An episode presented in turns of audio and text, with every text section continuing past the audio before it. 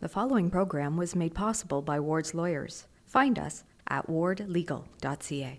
The following opening sketch was not recorded in front of a fake studio audience of a contrived 1970 sitcom.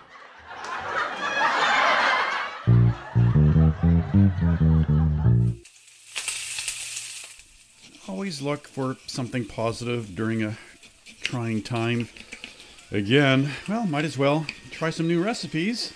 Let's hope this doesn't turn out to be a recipe for disaster. Two teaspoons of this, a cup of that.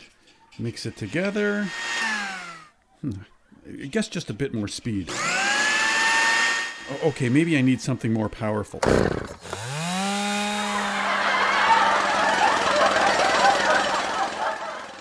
Oh, what am I gonna? Oh, hang on. I think I have an idea. Hey, Nance, dinner's ready. Wow, you must have been cooking for hours. Why, you've created almost as many dishes as there are townships in the former Victoria County before amalgamation. Oh, thanks. Well, l- let's sit down to eat. sure thing. Right after I put this uh, newspaper in the recycling. No, no, no, wait, don't, don't do that, don't wait. Well, look what I found in the recycling. Takeout containers for Smitty's restaurant, the Olympia restaurant, Neighbors restaurant, the Cat and Fiddle, McEl's Bakery, boiling over a coffee vault. Denis, is there anything you'd like to say? Um, shop local?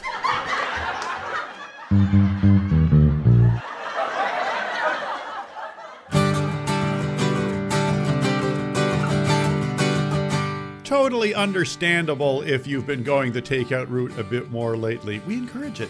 My name is Denis Grignon, and this is the Advocate Podcast, stories from Kawartha Lakes. We'll keep you company by telling you what's going on outside our respective four walls. And hey, vaccine, vaccine, vaccine means hope, hope, hope. Haleigh Wallace got her first shot recently, and it was special.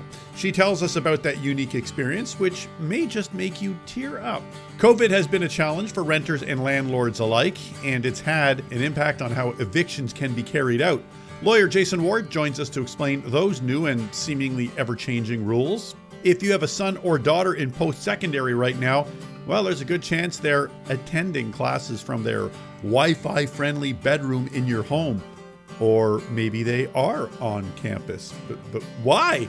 Well, one local university student tells us why he and some of his peers chose this route. You know, there were so many great local purveyors of food that we could have mentioned in that hilarious opening sketch. St. Dave's, Just for the Halibut, Tangles, Tony's, oh, too many to mention. Oh, and uh, and this place. I'm well. and yourself? So we got fresh fuel at this back end. That is Leanna and Luis Segura, owners of Fresh Fuel. You, you know the place on Kent Street. Cozy, a real independent family run feel to it with Luis and Leanna on site making healthy wraps and salads and tacos, sometimes other family members helping out. Uh, It's a real success story since the Seguras launched about four years ago. Um, everything the fresh fuel offered back downtown is still all up and running here. But hold the mayo for a second. They've moved? Yeah, the new addition is uh, Northward Coffee Co. Yep. Fresh Fuel moved earlier this week from downtown Lindsay to Angeline Street North. Huh. A big, bold move to a bigger location and the addition of a coffee bar during a time like this at first might seem, let's call it ambitious for any restaurant, any business right now. But for Leanna and Luis, I felt it was like the right time to do it. Like we knew that COVID wasn't going away. We knew that reconstruction was happening downtown. So we just wanted to, at that point, branch out. Because a lot of businesses kind of retreated into their turtle shell and went, ah, and, and yet here you're, it's almost in defiance of that whole thing. Yeah, it's just uh, I think uh, a lot of it is just uh, learning to adapt. After the first lockdown and lifts were taken off again, we didn't even bother doing the sit-in because we just felt like, you know what, the takeout model works for us, um, and it and it helped. You know, we, we had less hours, whatever, but it helped uh, just keep people, in, you know, um, our customers happy, and, and that we were able to, to provide what they wanted. So now with this, it's the same type of thing. We just want to, you know, like like Lana said, with the reconstruction happening on Kent Street, we would have probably faced even more, uh, you know, financial business stress if we had stayed. Then move up here now. We have a, you know, this location. We have, a, you know, parking lot, uh, you know, our own parking, so you customers can come in and out without having to worry about where they're going to park, how they're going to get to us, and we can provide more now with the coffee. Uh, the coffee available as well. So I'm sure there was a time when the two of you sat with a, a sheet of paper going pros and cons. Uh, Given, given the time we're in, not how it no. Okay. Well, I, well I, tell me liter- what I literally said, Luis, I think we're gonna open up. I want to I go see this. Lo- "Okay." Yeah, I want to go see this location on the Angeline. Let's bring fresh fuel up there. Within a month, Days, yeah, everything yeah. was signed and we were ready to go. on our way. So How much did everything that's going on weigh in that decision? honestly, No. like uh, like it, like the reconstruction COVID was like a factor, but I I'm an entrepreneur at heart, and at five we had reached our five year like anniversary this year, and I was just wanting to grow. Yeah, Amigos uh, Street Tacos is going to be located out of here as well. So we're going to have the taco truck.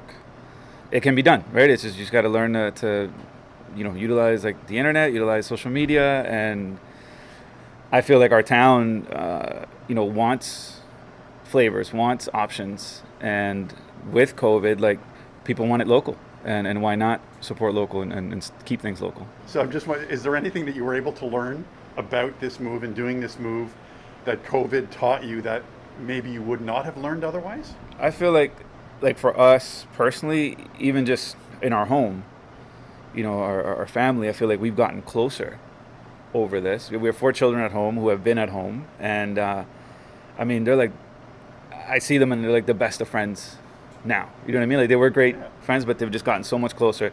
And I feel like even within our community, we've all gotten closer because we're stuck in a, in a sense. But I think it's given people like more of a reason to shop local and stay local. You get to mm-hmm. see things like, oh, I didn't even realize this was here. I didn't even know that you could do that. You know what I mean? Mm-hmm. So things like that, I feel, I think is just going to make our, you know, local economy and local community like stronger.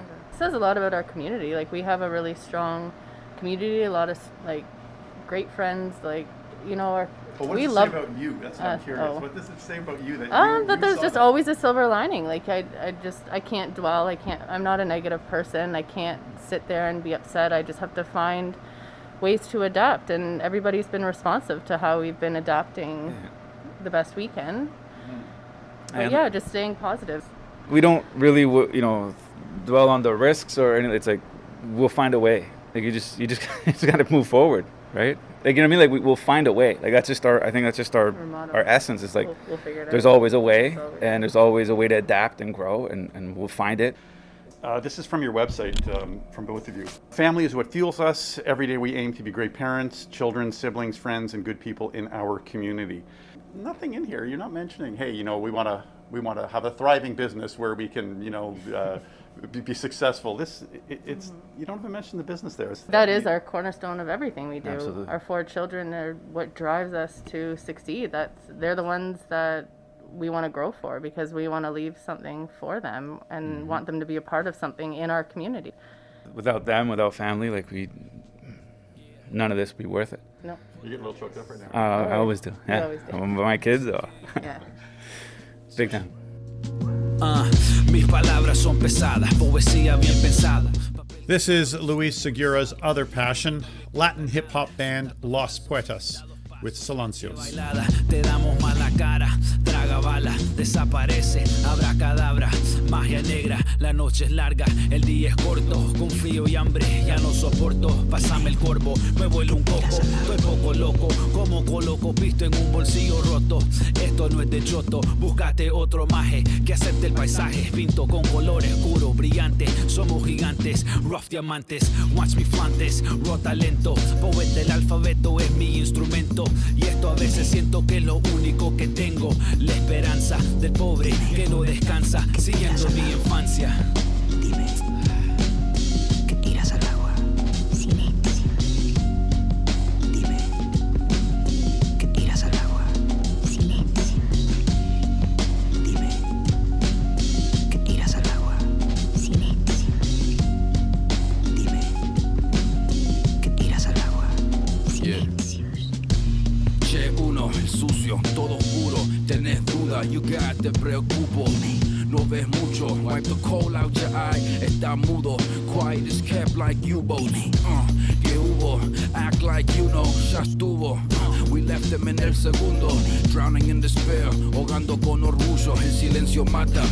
macana. tiras al agua. Yeah. Must be something in the water. Kill him softly like an order. Highest price for the slaughter. Yeah, if you got an ass, you can't afford it. Asesino no son pobres. Puntos rojos on your forehead. Uh, I said too much already, hold it. La última palabra va a ser mía, ni la toques. Listen to the poets, the message in the chorus. Noches largas, salpicadas.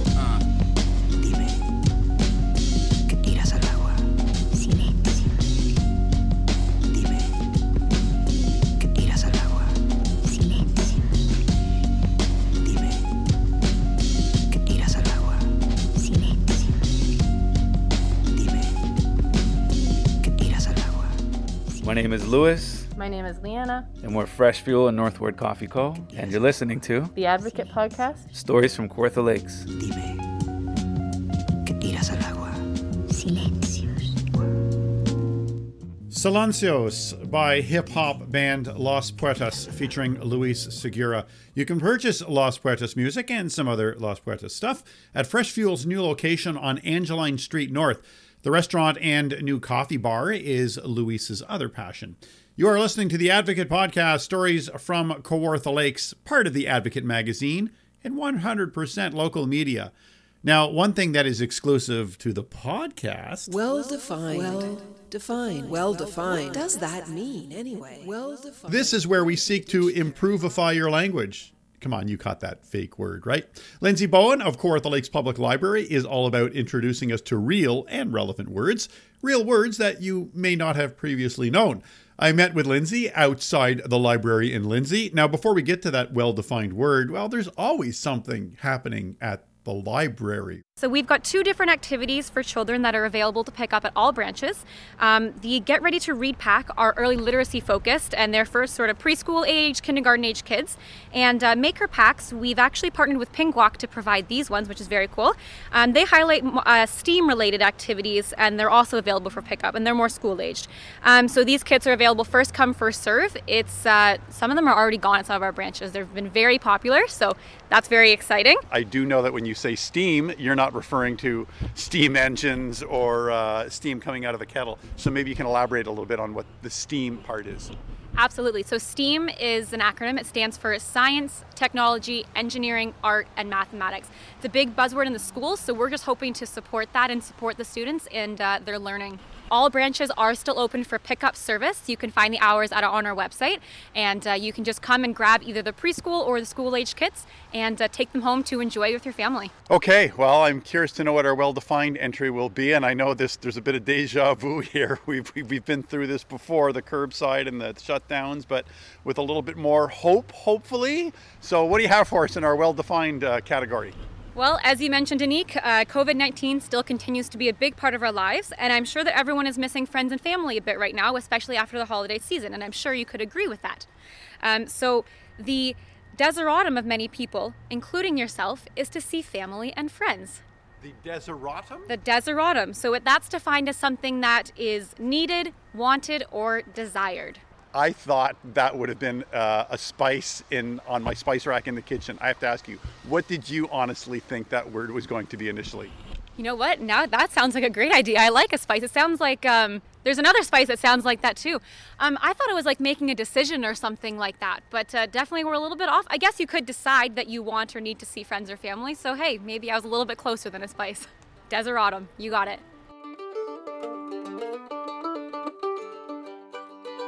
My name is Jason Ward of Ward's Lawyers in Lindsay, your official sponsor of the Advocate podcast, Stories from Kawartha Lakes. And coming up, my conversation with Jason Ward, masked and at opposite ends of a long boardroom table at the Ward's offices on Kent Street. Renters and landlords, especially, you'll want to settle in for this one. Nervous. That's one word that describes what renters and landlords have been feeling since all of this started last spring. Tenants, many of whom found themselves unemployed, worried about making rent, landlords not being able to collect rent and therefore possibly not able to make their mortgage payments on the rental property. The Ontario government has issued a freeze on rental rates for 2021, but that can do little to stem the tide of evictions, or at least the threat of evictions. So, what does this unique time mean for renters and landlords? What laws exist to protect both parties in this unique time? Jason Ward is co owner of Ward's Lawyers. He joins me to help us wade through some of this. Uh, Jason, once again, thanks for, uh, thanks for doing all of this. Thanks for having me. In terms of the law and how it's administered and upheld, how has the past nine months affected these relationships today? Effectively, the, the, the pandemic has to a certain extent, suspended our law for a period of time, approximately eight months. The Ontario government came in and, of course, put a moratorium on residential evictions, which ended in September. Uh, so we're back on track to the state of the law prior to the pandemic in terms of evictions. But there have been some um, more subtle changes in the law of residential tenancies that tenants, tenants should be aware of uh, including the uh, ability of a landlord now to obtain an eviction order without technically notifying the tenant of, of, of, the landlord's intention to do so. So, what do you mean? They just kind of show up and say, surprise, I want you out tomorrow? or? Yeah, h- historically, the, the, the residential tenancy legislation in Ontario has been focused on notice to the tenant if the landlord's going to take some remediative action, like an eviction or some other action, the legislation requires the tenant to be notified of all steps and to be given a fair opportunity to um, respond to what the landlord was doing. Now, with a, with a recent change in the legislation in Ontario, uh, if, a land, if a tenant goes into default in rent and there's an agreement with the landlord for a rent to be repaid on a certain rental schedule or payment schedule. You mean deferred, in other words, in layman terms, I can't afford this now. That's right. But, but can we set up a payment plan so I can pay you later? Is that what you're saying? That's right. Um, so the government has introduced that possibility, which, which always existed, but now it's legislated. And if that is entered and the tenant defaults on that agreement, the landlord now has the ability to get an eviction order without notice to the tenant. So the key for tenants, residential tenants, to be aware of is that if you do agree to an arrangement with your landlord, like a rental repayment agreement, which avoids an eviction order or an eviction process that would normally uh, be the case. Be very careful not to default or breach that agreement because you could find yourself uh, staring, staring down the, of, uh, the, the uh, gun of an eviction order um, without any notice to you. Locally, there was not, in my opinion, a surge of residential evictions uh, when the uh, the moratorium was lifted by the Ontario government. In, my view, um, business started to carry on more as usual. You know, at the end of the day, my advice to many clients is is the test right now is reasonableness. So the court or an adjudicator is going to look at an equity reasoning approach. Um, the hard letter of the law may not be applied in the circumstances. Um, adjudicators may give certain concessions to tenants, particularly if they've experienced financial hardship due to the pandemic. So that really, from my perspective as, as a lawyer who practices in this area, is both parties need to continue to attempt to be reasonable and attempt to resolve the issue without escalating it to adjudication. I can say that the, the level of frustration is high amongst commercial landlords as well. Um, there is there there has been more activity in terms of commercial landlords shutting down the relationship because they're not getting rent. Uh, they're not governed by the same protective legislation as residential tenants. And landlords, uh, up until the federal government changed the rent subsidy program, really it was an ineffective program because the landlord had the onus of initiating the rental subsidy plan with the tenant, and, and many landlords elected not to do it. Why is that? Uh, they they they chose to either evict the tenant and replace the tenant, or maybe improve the property or take the opportunity to improve the property. Um, but, but in my experience, probably the preponderance of landlords um, in the area um, did not necessarily consider the rental subsidy as part of their remedial measures. The Ontario government basically suspended the law. Uh, for a period of time. Took the usual rules and regulations and said, we're setting those aside for now. These are the new rules. Um, and in fact, um, with, with the rental, uh, the freeze on rental rates, those new, those new rules are continuing in effect, even though evictions, the moratorium on evictions has been lifted. To the layman like myself, it would seem like it's a wild west at that point. Like, you know, does anything go? So, what position did that put you and other lawyers in? Well, I mean, the level of frustration typically with landlords, residential landlords, increased exponentially because of the suspension. Because really, they were lockstepped into not being able to do very much of anything with a tenant, a residential tenant who didn't pay the rent for whatever reason, whether it was pandemic related or otherwise. Uh, and I expect some tenants likely try to take advantage of the, cir- the circumstances and situation, much like I expect some landlords, particularly the commercial ones, uh, maybe took advantage of the situation and didn't follow what the spirit and the intention of the federal government was in introducing all these remedial programs and, and suspending the legislation as they did. So essentially, you have tenants saying, you know what, ah, I don't feel like paying rent right now. And you've got landlords saying, eh, you know what, I've been wanting that tenant out for a while. This is my, this is my impetus to, to get them out. yeah, human nature will always pervade, uh, no matter and notwithstanding what the law says. And there's all there's always moral hazard involved with the law. That you know the law, the intention of, of the people that the law is intending to protect doesn't necessarily reach those people, and some people abuse it. What do you see for the future of that relationship between landlords and tenants and evictions, let's say a year from now? I see the law catching up. I think things are going to stabilize. Uh, the law of residential tenancies is more or less stable at this point in time. Um, there are some subtle changes being brought in to make the process more efficient, to try to limit the amount of adjudication that has to happen between landlords and tenants because it's an, it's it's quite a substantial drain of resources on on us as taxpayers and the Ontario government to have to adjudicate all these disputes with a landlord tri- uh, landlord tribunal. So I think the government's intention is to take steps to try to minimize the resources necessary to try to regulate those relationships.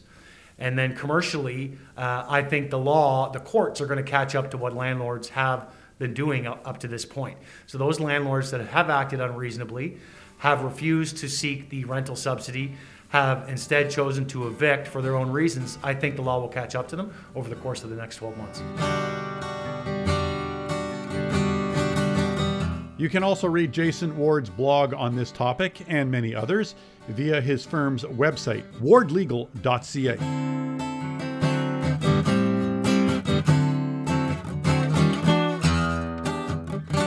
Post secondary life during a pandemic sure is different now, don't you think? No frosh weeks, no res parties, or hanging out in person with a bunch of new friends from all across the country and around the world, really. All suspended and replaced essentially by a screen and a mouse and an internet connection as students are online. Still, some post secondary students this year chose not to study from home, but to actually move and live on campus in residence. How's that working out for them? And why would they even want to find out?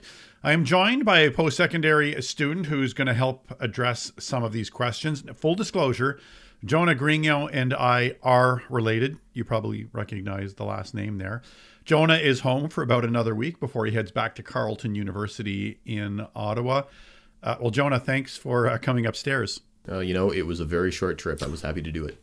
Okay, now I know uh, we're going to hear from some of your fellow on campus students, not your online students, but the people who are actually living on campus. But why don't you tell us why you chose to live on campus and do what many would argue, you know, you could have just done at home? I think overall, I just felt I owed it to myself to to go out to have some new experiences. I took a gap year before going to university, so I was starting a year late. I gave it a lot of thought, and if I wanted to go and learn, when I wa- I realized I wanted to go and have that university experience, I realized I wanted to have the full thing or as much as I could. And I didn't feel that doing my learning in a place I was already so familiar with would be that full experience to me. So, describe to me the atmosphere on campus.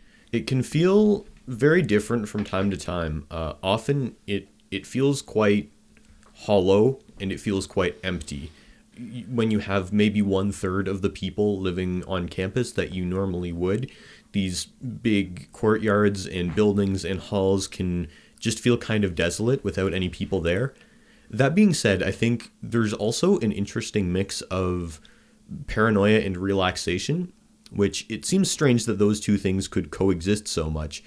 But when you realize this combination of paranoia around COVID and COVID restrictions and realizing that we are still in the thick of a pandemic, coupled with this relaxation and, dare I say, maybe a bit of a laissez faire attitude that comes along with doing your learning online and doing everything very casually from your own room. It's an interesting dynamic that I think we all feel. We're all very laid back when we're in our own rooms and when we're talking to our friends, but when we're out in public, we'll all go immediately into that defense mode. My roommates and I understood that to be living together, we would have to be in a bubble and we would have to all be responsible. I think that as far as on campus social interaction goes, it would be hard for us to be any less careful than that, just given all the rules that the university has put in place. You know, we're, we're not to be visiting people even outside of our own floor on our own building. So um, I think we all feel very safe. In a way, I it's like I moved from one household to another, then this other household being up on the seventh floor of my residence building with these other three guys who I had never met before come September. Mm-hmm. So, what are other people's experiences at the university? People that you are able to talk to, even though they're you're not living with them, you know, socially distanced and everything. What's their reaction? my good friend Karina really echoed this feeling that I'd been having for quite some time, which is that when you're looking to have those social experiences that you expect at university, you've really got to be deliberate and seek them out yourself. A lot of people I have met is just like through randomly messaging people on Instagram and like, oh, they're in this program, like I'm gonna text them. And um, through doing that and just like being super intentional and putting myself out there, I've been able to meet a lot of people and I've built like a good community of friends.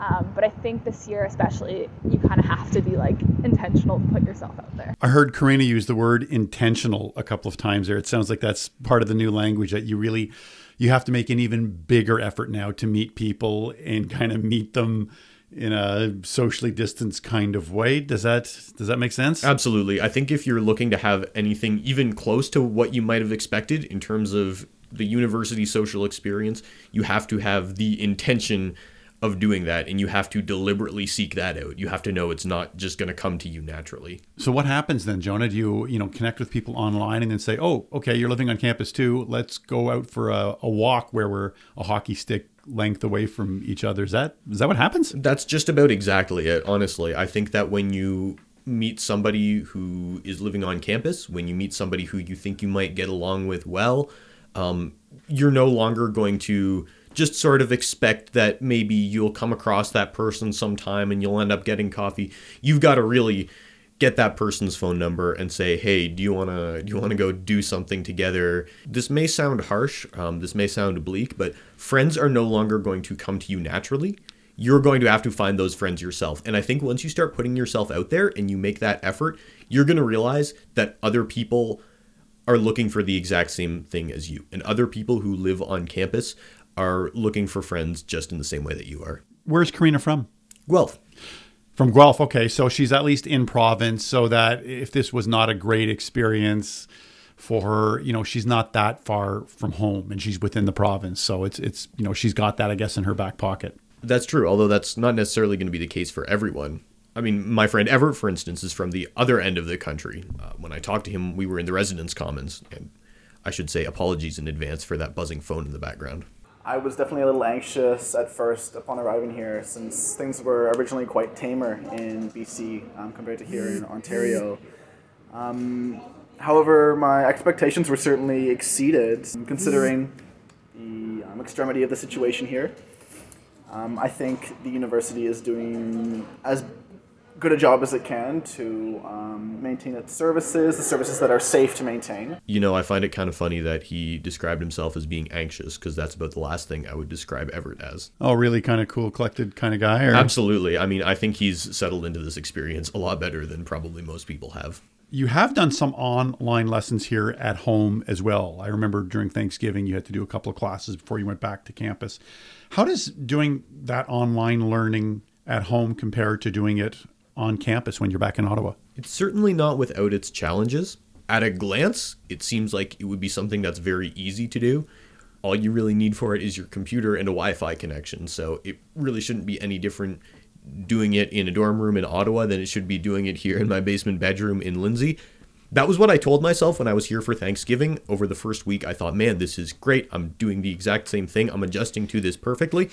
Then by Friday of that week, I realized I had completely forgotten about one of my quizzes for one of my classes just because I was distracted by everything else that was going on. At Everything at, at, your regular home. Exactly. Yeah, so right. I think that made me realize that even though it's certainly possible in my room at Carleton, uh, I see that as my workspace. I think that it's hard to fully be in the university headspace when I'm not at the university. That may just be me because I know a lot of people have chosen to do their classes completely from home and haven't even stepped foot on campus this year.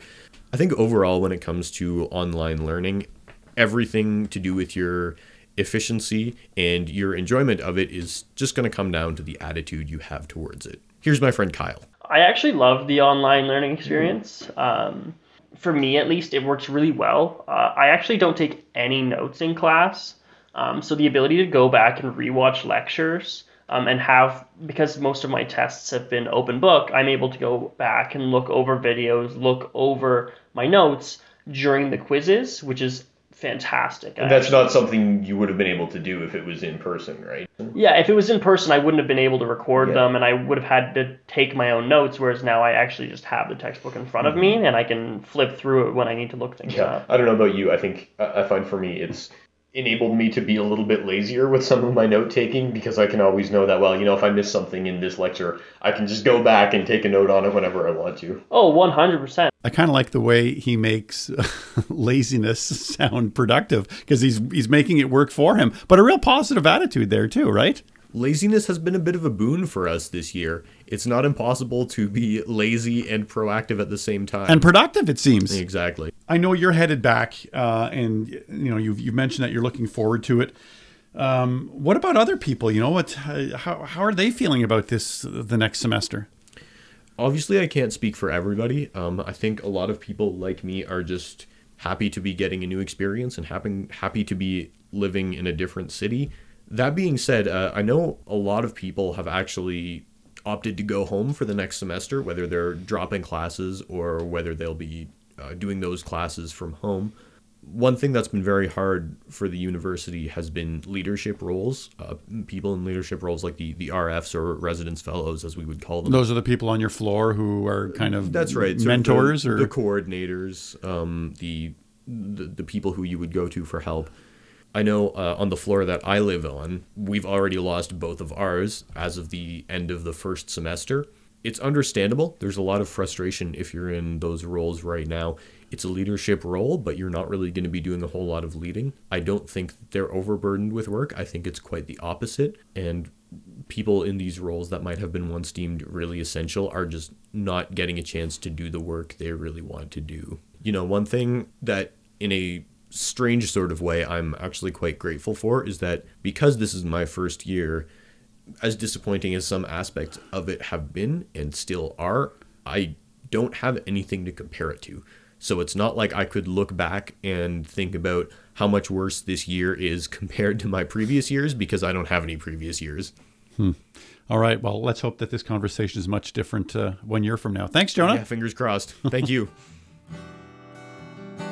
Happier New Year. I'm Jamie Morris with the Advocate magazine. In my January column, you'll meet Robinson Arume, who's completing the Ecosystem Management Technology program at Fleming College. Robinson's the only fellow I know who can distinguish among species of pangolins or tell you how to use chili peppers to deter elephants. He's from Cameroon, where he was a park ranger and founded a rainforest conservation society. Forced to flee a brutal dictatorship and leave behind wife and children while he establishes himself in Canada, Robinson has faced his many challenges with energy, determination, and an optimistic spirit. Spoiler alert everything's working out, and he's taken to the Kawarthas like a mallard to icy Scugog waters. That's in the January issue of the Advocate magazine, available at Lamantia's Country Market in Lindsay and Foodland in Coboconk. Thanks for telling your friends about us and also for following us on Facebook, Twitter, Instagram. Now, whether you're listening to us right now on Spotify or Apple Podcasts or through lindsayadvocate.ca, you're doing it for free, courtesy of our official sponsor, Ward's Lawyers. If you need a lawyer, they've got you covered. Find out what they can do for you at wardlegal.ca. Yeah, I know it can be exhausting, especially the second time around, and even bleak. No need to describe or name it. But also, there's some promise now. This will be a vaccine like no other. Have you, like me, wondered what that experience will be like when we finally roll up our sleeve? Haleigh Wallace knows. Haleigh is from Lindsay, but living in Hamilton. She's there in her fourth year at McMaster University, and she's also working part time as a front desk screener and part of the cleaning crew in a long term care facility there.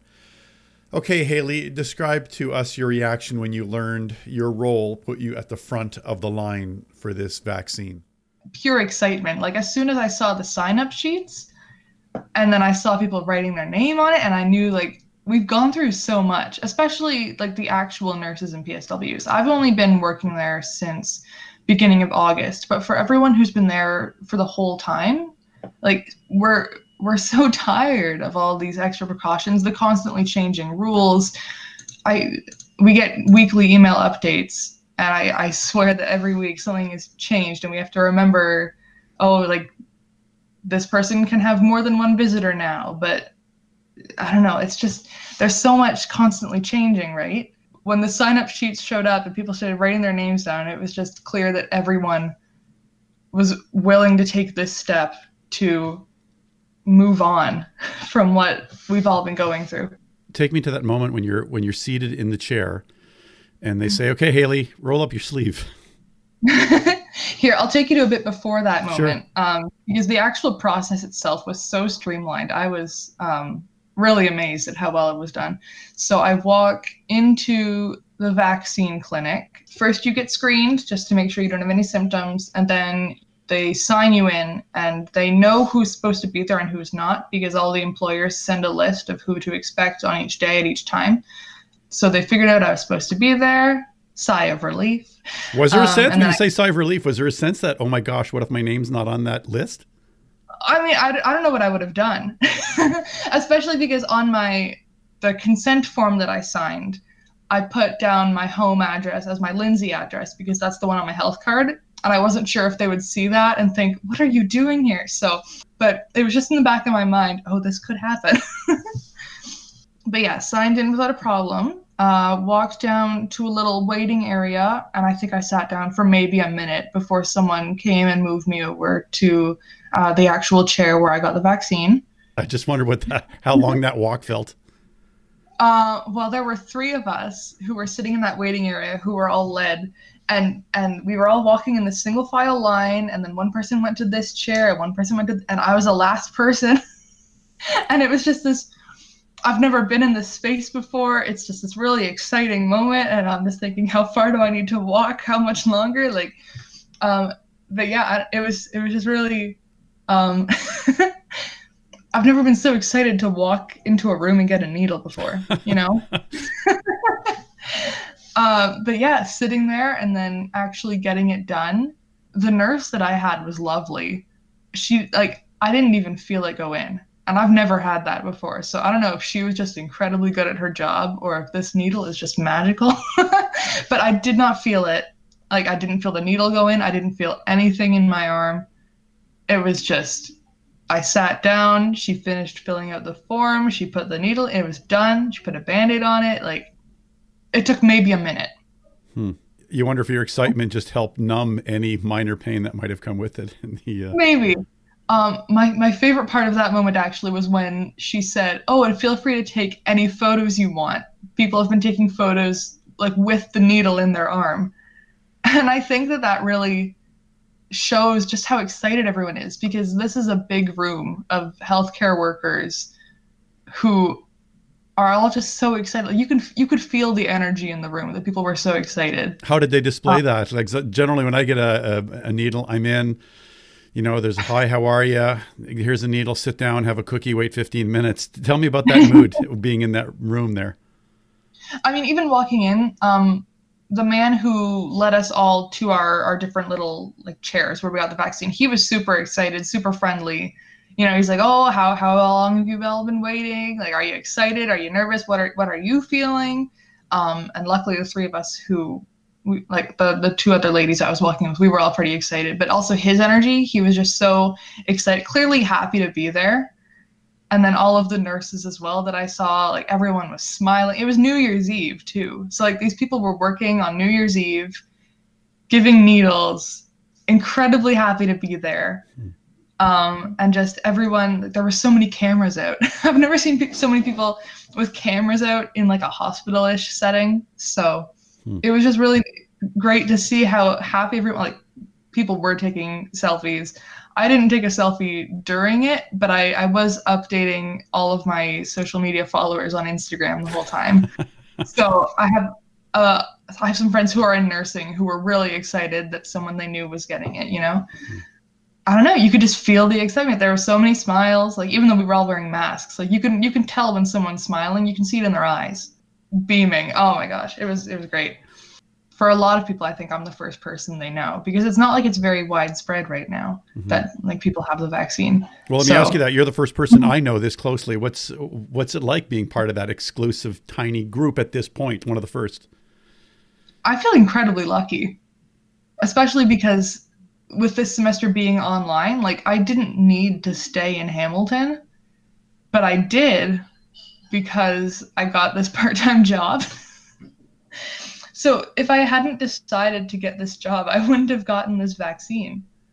So hmm. I feel like it's it's one of those things where, like, I don't know if I believe in fate, but clearly everything is connected in some way, you know? How does your job now compare to what it was like before you had the vaccine? Walking in and out of those those rooms and, and consorting with you know your coworkers and, and residents. Now that you have the vaccine, has it changed? A little bit, yeah. Because right now, um, I'm even one of the first staff members in the building who got it. So I'll have staff who walk in who know that my name was on the sign up sheet and they'll say, How was it? How did it go? So it's it's it's been really interesting, like talking to everyone and asking, like, is, is anyone worried about it? Who hasn't signed up yet? Like, why haven't they signed up? And most people really want to get it, but they didn't want to be the first to get it. So it makes me feel really special that now that people know that I've gotten it and I'm fine, that they're going to be more likely to sign up and get their vaccine. Like you said, you're you're in school full time. Yeah, you could have bailed on this job when things got Oh, yeah. really bad, and you, you could have just said, you know what, later. You know, I've, I've got bigger things to do right now, um, so I'm I'm going to bail. What kept you there? I really like the residents.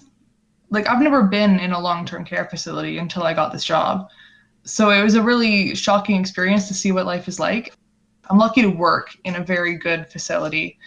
No issues with anything that's been in the news lately. But even still, it's it's still a, a really crazy experience to walk in there and think, wow, like once I get old, I might live in a facility like this, and I just have to cross my fingers and hope that I'm in like a really good facility as well.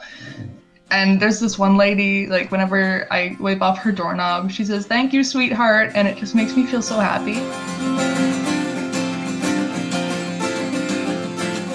Haleigh Wallace making us choke up a little bit as she describes getting that very special needle. Our theme and musical bridges are written and performed by Gerald Van Halteren, except for those clunky bass lines you heard in that opening sketch. Um, that was that was me dusting off my old Echo bass. And, and trust me, I I know I ain't no bass player. I am, however, the producer of this show. I got some help this week by my fellow bubble dwellers, Advocate Associate Editor Nancy Payne and contributor Jonah Grigno. The Advocate podcast, Stories from Kawartha Lakes, is made possible by the generous contribution and support of Ward's lawyers. If you need a lawyer, well, they've got you covered. Reach out to Carissa or Jason Ward or any of their team at wardlegal.ca. My name is Denis Grigno, reminding you that we've been through this before, neighbors, and let's work together to do it again. Talk to you in a couple of weeks.